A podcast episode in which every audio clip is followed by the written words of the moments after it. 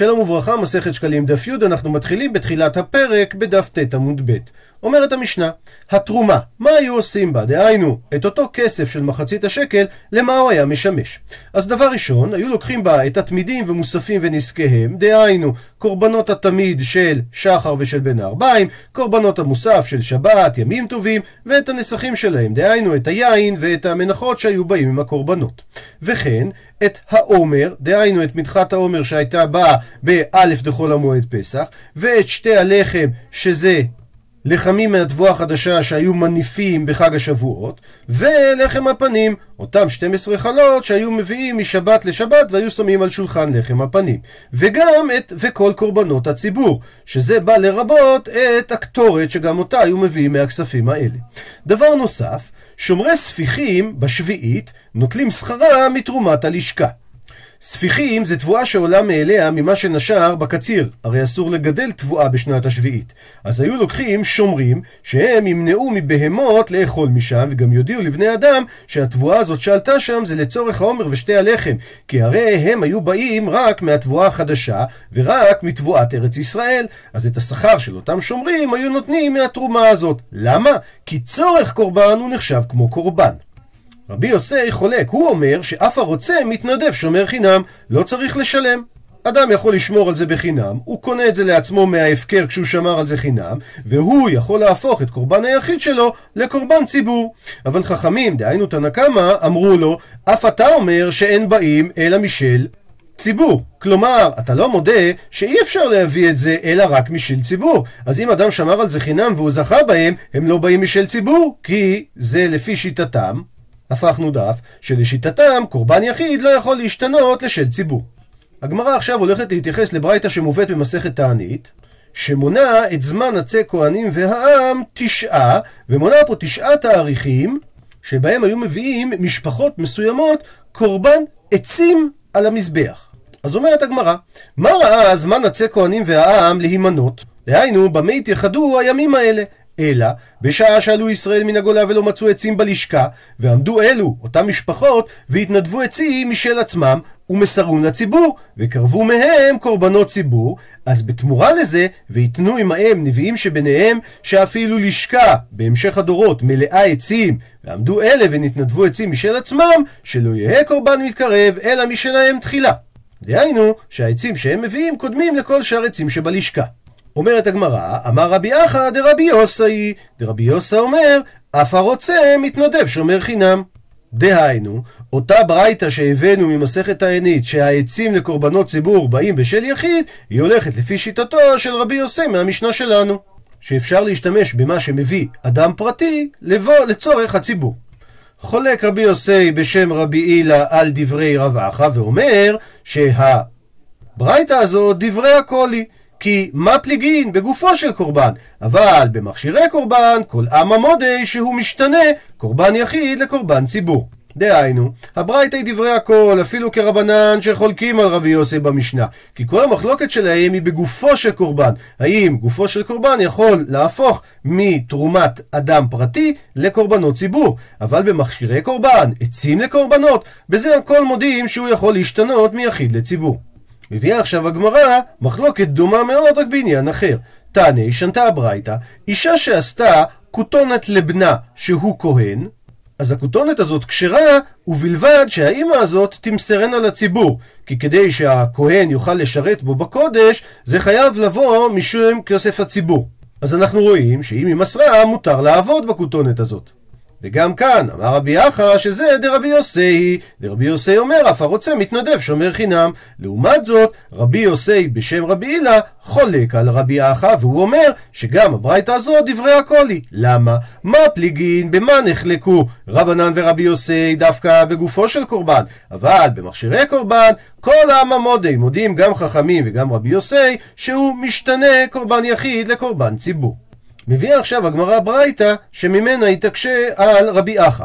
נקרא לפי גרסת הגר"א, מתניתא מסייעה לרבי יוסי, שאומרת הברייתא, אותם הימים נוהגים בשעת קורבן ושלא בשעת קורבן.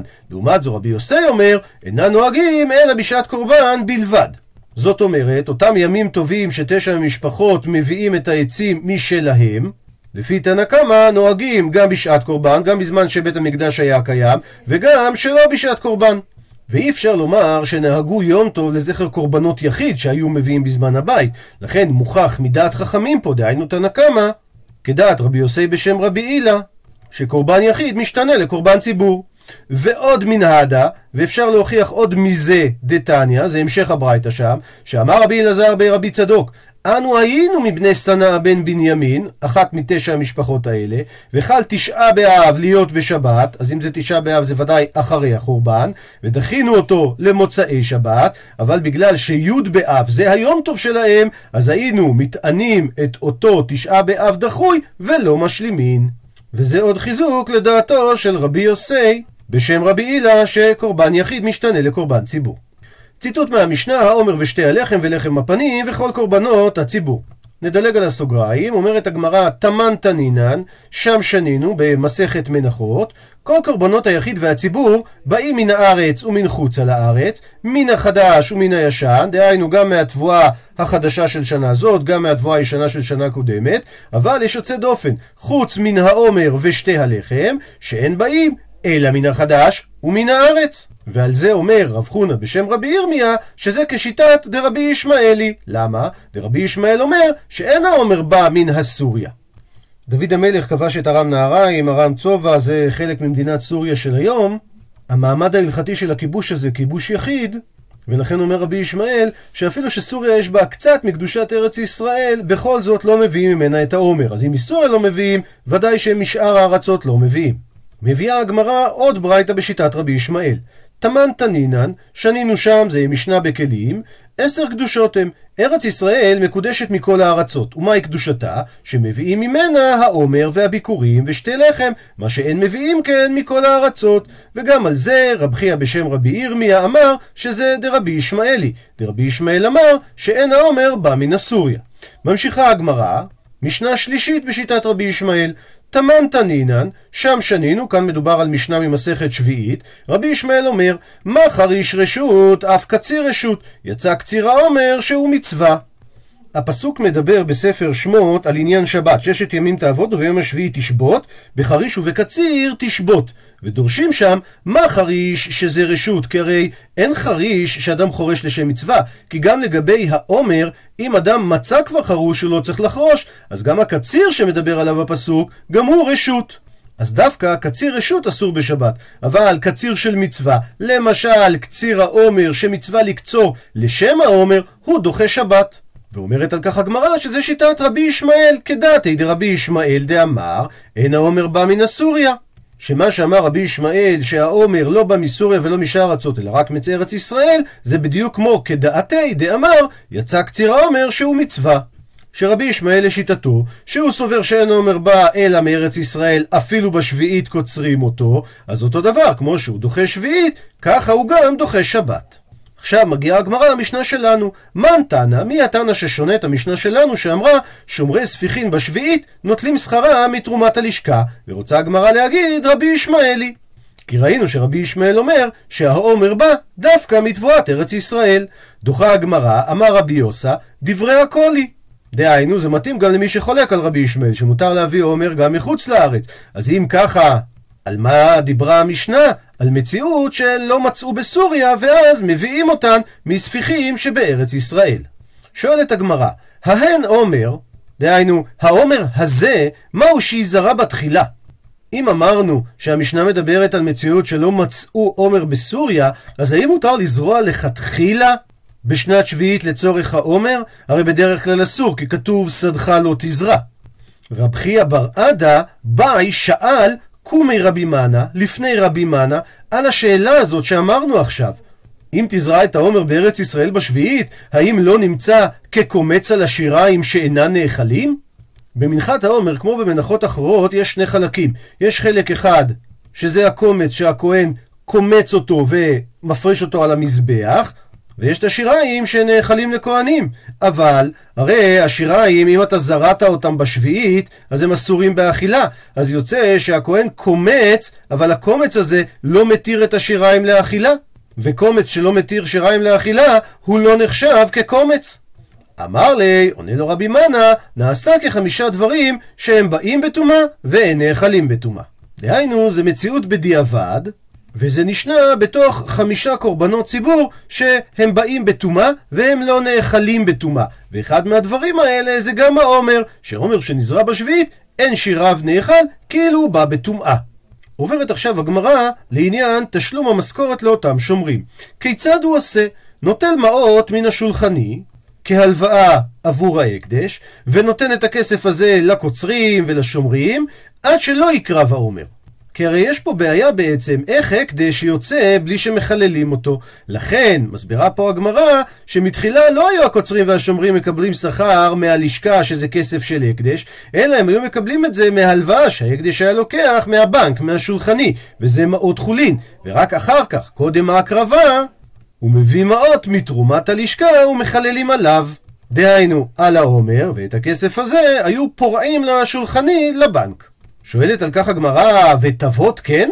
דהיינו, וכי טוב הוא לעשות כן? הרי כשפודה אותו אינו שווה כל כך כמה שהוציאו עליו לשומרים, כי הרי צריך לנפותו, ומשתייר ממנו הרבה, וגרעום אחד אינו שווה את המעות האלו. דהיינו, התוצר הסופי של העומר, השווי הכספי שלו, ודאי לא שווה לכל מה שהשקענו בשומרים, בקוצרים. אז איך אתה יכול לחלל מכסף ההקדש כזה סכום גדול על כזאת כמות קטנה של עומר? עונה הגמרא, רבי אחא בשם רבי בו, כל מה שייתן הן הן דמיו משעה ראשונה. דהיינו, כל מה שהגזבר נותן, זה דמיו משעה ראשונה. זה כאילו הם נתנו את מעות השומרים. יש שתי אפשרויות להסביר את זה, או שהם באמת מקבלים קצת כסף עבור הכמות הסופית של העומר, או הפוך, הם מקבלים את כל הכסף, פשוט העומר הזה זה מוצר מאוד יקר. ממשיכה הגמרא בעניין דומה, תנא, אף בפתחי אבנים כן, דהיינו, המסטטים את האבנים לצורך בניין בית המקדש, גם הם לא היו מקבלים את המעות מהגזברים מיד. כיצד הוא עושה? נוטל מעות מהשולחני, שוב פעם מהבנקאי, ונותן לחוצבים ולסטטים עד שלא תינתן על גבי הדימוס. ומי שניתן, ורק מי שאנחנו מביאים את האבן על הדימוס, אז מביא מעות מתרומת הלשכה ומחללים עליה, וממילא אז מחזירים לבנקאי. הנה תמונה של דוגמה למחצבה עתיקה שמצאו בשכונת רמת שלמה בירושלים. יש שם אבנים שלפי הסימן הגיעו עד שמונה מטרים, כמו האבנים שנמצאים בחלקים התחתונים של מתחם הר הבית. שואלת הגמרא, ותבות כן? וכי טוב הוא? הרי לפעמים מתקלקלים האבנים קודם שנתנו אותם לבית המקדש, ואז נמצא שהאבנים שניתנו לבניין הם לא שווים כל כך כמו השכר שנתנו מהבנק לאותם סטטים. ובדומה לתשובה הקודמת, רבי יוסי ברבי בון בשם שמואל אומר, כל מה שייתן הן הן דמיה משעה ראשונה. הפכנו דף. הלכה ב' ממשיכה המשנה בדברים שנלקחים ממעות תרומת הלשכה. פרה, הכוונה פרה אדומה, ושעיר המשתלח, הכוונה השעיר המשתלח לעזאזל ביום הכיפורים, ולשון של זהורית, הכוונה שנית עולה, דהיינו חוט צמר אדום שהיו משליכים אל תוך שריפת הפרה האדומה. אומר קורבן העדה שבעצם היו לוקחים גם את העץ ארז ואזוב שהיו משליכים לתוך שריפת הפרה ולמה נקטה המשנה לשון של זהורית בפני עצמה? כדי לחלק לך בין הלשון של זהורית של פרה אדומה לבין הלשון של השעורית שהיו קושרים על שעיר המשתלח שעוד מעט נדבר עליו.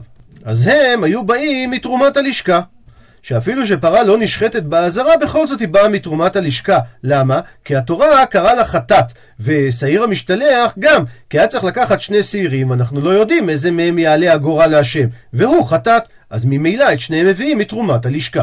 ממשיכה המשנה, כבש פרה וכבש שעיר המשתלח, ולשון שבין קרניו, ואמת המים, וחומות העיר ומגדלותיה, וכל צורכי העיר, הדברים האלה באים משעירי הלשכה.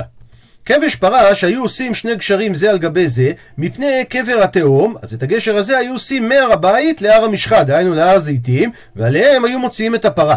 הרעיון הוא שאם יש קבר, אז הטומאה תיעצר בכיפים האלה. ואת הפרה היו מביאים על גבי הגשר הזה אל מקום השרפה שלה, והכהן היה זורק את הלשון של הזהורית עם עץ ארז ואזוב, ושם היו שורפים את הפרה. מעניין שיש מבנה מקביל באזור פרובנס בדרום צרפת, שהוא גם בנוי בצורה כזאת, כפין על גבי כפין, מהתקופה הרומית, ובעצם אז ככה זה גם היה ניירה, הכבש שעליו היו מוליכים את הפרה האדומה. וכבש שעיר היו עושים גם כמין גשר שהיה והיה הולך המשלח את השעיר, למה? בגלל האנשים הבבליים שהיו תולשים בשערו של אותו שעיר ואומרים מזרזים אותו תול וצא כדי שלא תשעה את עוונותינו. אז כדי להימנע מהמגע של הקהל, היו עושים את הגשר והוא היה מזדרז איתו כדי להעיף אותו לצוק של העזאזל. הלשון שבין קרניו של השעיר זה היה כדי לדע אם הלבין ואז יתכפרו עוונותיהם של ישראל. והדברים האלה הם לא צורך קורבן, לכן הם לא באים מהתרומה שהופרשה לשם קורבנות, אלא ממה שהשתייר בלשכה אחרי הפרשת התרומה. ואמת המים העוברת בעזרה, אם צריכים לתקן אותה, יש כאלה שמסבירים שלא מדובר על אמת המים בעזרה, אלא מדובר על אמת המים שהייתה מוליכה את המים לירושלים. וכל צורכי העיר זה לחפור בורות, שכינו מערות, ותיקון הרחובות, והשווקים, ושמירת העיר. ממשיכה המשנה, אבא שאול אומר שהכבש של הפרה האדומה, כהנים גדולים היו עושים משל עצמם, בגלל שהיו קוראים את זה על שמם, אז ממילא הם צריכים לממן את זה. שואלת המשנה, מותר שירי לשכה, מה היו עושים בהם? אחרי שסיימו את כל הרשימה שאמרנו, מה אז היו עושים עם הכסף שנשאר? עונה המשנה, לוקחים בהם יינות, שמנים וסלטות, והשכר הולך להקדש. זו דעת דברי רבי ישמעאל. לעומת זאת, רבי עקיבא אומר, אין משתכרים בשל הקדש, וגם אף לא משל עניים. הסיבה שלא עושים רווח במכירות של דברי הקדש, אומר רבי עקיבא, כי אין עניות במקום השירות, זה גנאי להקדש, וגם לא בשל צדקה של עניים, למה? כי אולי יבוא איזשהו עני, והכסף שלך עכשיו מושקע בסחורה, אתה לא יכול לתת לו. ממשיכה המשנה, מותר התרומה, מה היו עושים בה? מותר התרומה הכוונה, מה שנשאר בקופות כבר בראש חודש ניסן, שאז כבר הביאו את הקורבנות מהתרומה החדשה. עונה המשנה, ריקועי זהב ציפוי לבית קודש הקודשים. לרצפה ולכתלים של קודש הקודשים. רבי ישמעאל אומר, מותר הפירות, הכוונה לרווח שהיו עושים מהיינות שמנים וסלטות שהשכר היה הולך להקדש לפי שיטתו של רבי ישמעאל, אז הוא אומר, מהכסף הזה היו עושים את קיץ המזבח, וממותר התרומה לכלי שרת. קיץ המזבח, כבר הזכרנו, כשהמזבח בטל במות הקיץ הארוכים, היו מביאים עולות, כמו שדרך בני אדם להעלות מיני מתוקה על השולחן בגמר הסעודה. כך, אחר שגמרו להביא את כל חובות היום, מביאים עולות הללו כשאין נדרים ונדבות והמזבח בטל. רבי עקיבא לעומת זאת אומר שמותר תרומה הוא המשמש לקיץ המזבח ומותר הנסכים הוא המשמש לכלי שרת כי הרי רבי עקיבא וגם עוד רגע נראה הדעה הבאה הם לא מסכימים לעניין מה שאמר רבי ישמעאל שהשכר הולך להקדש. רבי חנניה סגן הכהנים אומר שמותר הנסכים הולך בשביל קיץ המזבח ומותר התרומה הולך לכלי שרת. וזה וזה, דהיינו, רבי עקיבא ורבי חנניה סגן הכהנים לא היו מודיעים בפירות, דהיינו לשיטת רבי ישמעאל לעניין השכר. אומרת הגמרא, כבש פרה, ציטוט מהמשנה, רבי ישמעאל בר נחמן בשם רבי יונתן, הוא אומר ככה, ג' לשונות הם דהיינו לשונות של זהורית שהתורה ציוותה. יש את הלשון של שעיר המשתלח, שהמשקל שלו זה בסלע. יש את הלשון של המצורע, שזה בשקל, ויש את הלשון של הפרה האדומה, שזה בשתי סלעים. הסיבה לשינויים האלה, כי של שעיר המשתלח צריך הרי לחלק אותו, כי חציו קושרים בסלע וחציו קושרים בקרניים של השעיר. לכן המשקל שלו הוא יחסית גדול, הוא סלע. לעומת זאת, של מצורע לא צריך חלוקה. רק הלכה למשה מסיני יש את השיעור המינימלי שזה שקל. ושל פרה אדומה צריך שהיא תהיה הכי כבדה. למה? כי כתוב והשליך אל תוך, אז היא צריכה ליפוך, ליפול אל תוך שריפת הפרה. לכן המשקל שלה הוא הכי גבוה, שני סלעים. לעומת זאת, רבי חוניה דיברת חברין, כבר דיברנו על זה כנראה מבית חורון, ובשם רבי בובר זוודה, בשם רבי שמעון בן חלפתא, הוא אומר שהזהורית של פרה אדומה זה לא שתי סלעים, אלא בשתי סלעים ומחצה. ואידם מפקין לישנה, ויש כאלה שאומרים את אותו דבר, אבל בלשון אחרת, בעשרה זוז. אבל זה בעצם אותו דבר, כי סלע הוא ארבעה זוזים, אז ממילא שני סלעים ומחצה הם עשרה זוזים. רק הדגש פה שיש חשיבות להגיד בצורה שבה אתה שמעת את המסורת עוברת. הגמרא עכשיו מביאה רשימה של מקבלי משכורות. רבי יהודה בשם רבי ישמעאל אומר שתלמידי החכמים המלמדים את הכהנים הלכות שחיטה, הלכות קבלה, הלכות זריקה, הם היו נוטלים את שכרם מתרומת הלשכה. רבי יצחק בר רדיפה בשם רבי עמי אומר שמבקרי מומי הקודשים גם הם היו נוטלים שכרם מתרומת הלשכה. ורבי אחא רבי תנחום ברבי חייא בשם רבי שמלאי אומר שמגיעי ספר האזהרה או יש כאלה שגורסים פה ספר עזרא, גם הם היו נוטלים שכרם מתרומת הלשכה. גידל בר בנימין בשם רבי אסי אומר שני דייני גזלות גם הם היו נוטלים שכרם מתרומת הלשכה. הכוונה היא לדייני גזרות שמוזכרים במשנה בכתובות, שהם היו דיינים שהיו גוזר, גוזרים קנסות קצובים עבור גזל, עבור היזק. שמואל אמר, נשים ההורגות בפרוכת נוטלים שכרם מתרומת הלשכה. רבי חונה אמר, הוא חולק על שמואל והוא אומר שאותן נשים נוטלות את שכרם מתרומת בדק הבית. אומרת הגמרא, מה פליג? דהיינו, במה הם חולקים? שמואל עבד לה כקורבן, ורב חונה עבד לה כבניין. אז קודם כל מדובר על הפרוכת שנמצאת בין היכל לקודשי הקודשים. בבית ראשון היה כותל אמה טרקסין, זה היה הרוחב שלו. בית שני, שאי אפשר היה לבנות כותל בכזה רוחב כי התקרה הייתה הרבה יותר גבוהה, עשו שתי פרוחות שביניהם הכהן היה הולך עם הקטורת. אז לפי שמואל זה נחשב כמו קורבן בגלל שהיו מזים על זה מדם חטאות הפנימיות, אז זה נחשב צורכי קורבנות. לעומת זאת, לפי רב חונה, אנחנו מתייחסים לזה כבניין, כי זה בעצם היה תחליף לכותל שמפריד בין הקודש לקודש הקודשים. ממשיכה הגמרא, אמר רבי זכיה, תנא רבי יהודה, הגרסה פה זה בר גרוגרות, הקטורת וכל קורבנות הציבור הם באים מתרומת הלשכה. מזבח הזהב שהוא קטן, הוא כלי והוא לא בניין, הוא לא מחובר לאדמה, אפשר לטלטל אותו, לכן הוא נידון ככלי. וכל כלי שרת, הם באים ממותר הנסכים, מה שהגמרא בהמשך תסביר לנו מה זה. מזבח העולה וההיכל והעזרות, הם באים, יש פה תיקון מלשכת בדק הבית, לעומת זאת, חוץ לעזרות, דהיינו, כל מה שהוא חוץ לעזרת ישראל, עזרת נשים, החיל, חומת העיר, המגדלים, הם באים משירי הלשכה. מקשה הגמרא, והתני, והרי שנינו בברייתא, ויש פה תיקון, אבני ירושלים מועלים בהם. דהיינו שאם ישתמשו בהם, אז זה מעילה. אבל אם אמרנו שחוץ לעזרות באים משירי הלשכה, וכי יש מעילה בשיריים, אלא רוצה הגמרא להעמיד את זה כשיטת כרבי מאיר, דרבי מאיר אמר שבאמת מועלים בשיריים. אבל מקשה על כך אמר רבי חייא, כלום אמר רבי מאיר שמועלים בשיריים, אלא דווקא בתוך שנתו, אבל והכה חוץ לשנתו אנן קיימין. דהיינו, גם מה שרבי מאיר אמר שמועלים זה דווקא בתוך שנתו מועלים בשיריים. למה? שמא יצטרכו לקנות מהשיריים האלה קורבנות ציבור, לכן יש בזה מעילה. אבל כאן אנחנו מדברים חוץ לשנתו, באמת בתוך שנתו, בתוך אותה שנה, אסור להוציאם לצורך דברים אחרים, שמא יצטרכו לקורבנות ציבור, אבל אחרי השנה הזאת, גם רבי מאיר מודה שאין דין מעילה. והגמרא נשארת בקושייה על הפרט הזה שאמר רבי יהודה בר גרוגרות. מביאה עכשיו הגמרא עוד ברייתא בשמו, אמר רבי חזקיה, תנא רבי יהודה בר גרוגרות, השולחן והמנורה והמזבחות והפרוכת מעכבים את הקורבנות, דברי רבי מאיר. וחכמים אומרים, אין לך מעכב את הקורבן, אלא, ופה יש שתי גרסיות, גרסה ראשונה, הכיור והקן בלבד, דהיינו, אנחנו מדברים על דברים שמעכבים את הקורבן, הכוונה אסור להקריב קורבן אם אין אלו במקומם. יותר נראה, אומר קורבן העדה, שאסור להקריב עליהם קורבן, כגון לחם הפנים על השולחן, ונרות במנורה, וקורבנות על המזבחות, וזריקת הדם על הפרוכת, ולרחוץ ידיים ורגליים בכיור.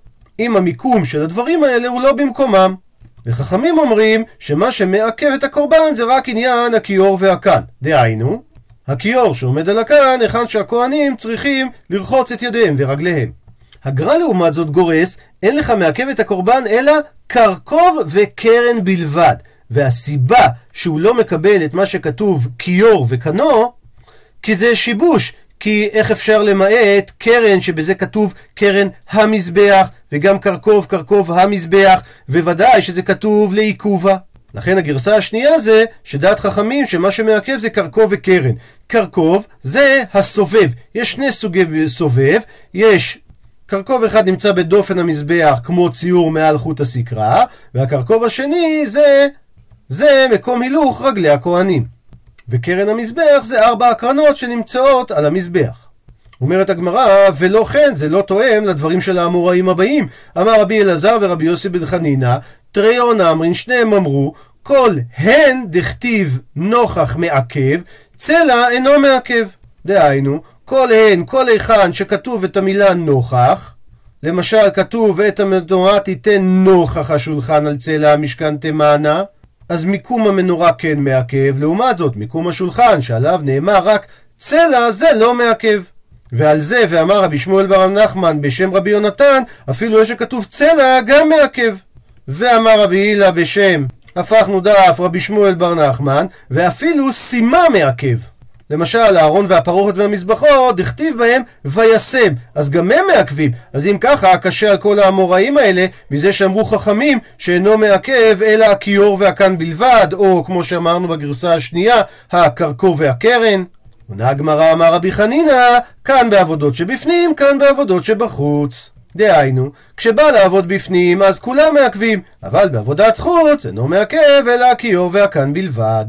דהיינו, המוראים דיברו רק על עבודות שמבוצעות בתוך ההיכל, כל אחד לפי מה שאמר שהוא מעכב, לעומת זאת הברייתא דיברה על עבודות שבחוץ. עד לכאן דף י'.